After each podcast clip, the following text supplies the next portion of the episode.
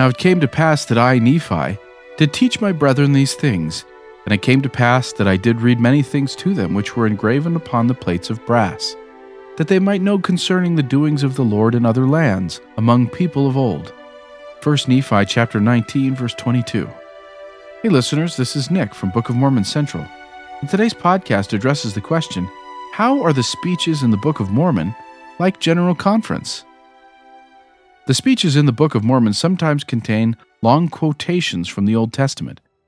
Abinadi quoted much of Isaiah 52 and all of Isaiah chapter 53. Nephi read Isaiah chapters 48 through 49 from the plates of brass. Most of Jacob chapter 5 is a quotation from Zenos, and Jesus quoted large sections from Isaiah, Malachi, and Micah. Today, people rarely read long blocks of text out loud to an audience during a speech. But an examination of literacy in the ancient world shows that this was actually a common practice during Book of Mormon times. Biblical scholar Joachim Schaper has argued that in ancient Israel, just like in any other ancient culture, people read books out loud to a gathered audience rather than reading quietly to themselves. One possible reason for this is simply the cost of creating books. Today, it is easy to print off multiple pages of text or to buy a mass-market paperback.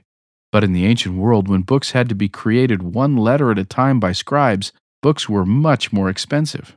Therefore, even if many people in a society were literate, not many people would have access to books.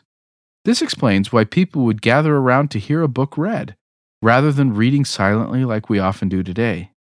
As Schaper observed, written text provided the basis on which literate Israelites performed texts on significant occasions. Schaper has suggested that Nehemiah 8 is a good illustration of this principle. Nehemiah 8 states that all the people gathered together, and Ezra read the law of Moses to the men and the women, and those that could understand. And the ears of all the people were attentive unto the book of the law. Deuteronomy chapter 31 similarly notes that all Israel, men, women, and children, were commanded to come every 7 years to the house of the Lord to hear the whole book of Deuteronomy read before all Israel in their hearing. One finds the same thing in the Book of Mormon as well. 1 Nephi chapter 19 states that Nephi did read many things to his brothers, which were engraven upon the plates of brass. Verse 23 specifies, I did read many things unto them which were written in the books of Moses. But that I might more fully persuade them to believe in the Lord their Redeemer, I did read unto them that which was written by the prophet Isaiah. Nephi then spake unto them, saying, Hear ye the words of the prophet, ye who are a remnant of the house of Israel, a branch who have been broken off. Hear ye the words of the prophet, which were written unto all the house of Israel. Immediately following the emphasis on reading the plates of brass aloud to his brothers, telling them to hear the words of the prophet, Nephi read them 2 chapters of the book of Isaiah, allowing them to literally hear those words. In an ancient context, Nephi reading long blocks of text to his brothers makes sense, because this is how people experienced books in the ancient world.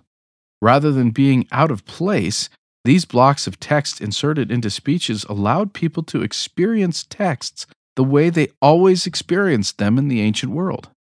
When understood in their ancient context, these long quotations from the scriptures begin to make more sense. Rather than being a strange Nephite quirk or filler that Joseph Smith inserted to make the book longer, as some might even assert, these long excerpts inserted into speeches are simply a reflection of how people experienced books in ancient times. Today, modern people do not gather together to have text read aloud to them as often as ancient people did.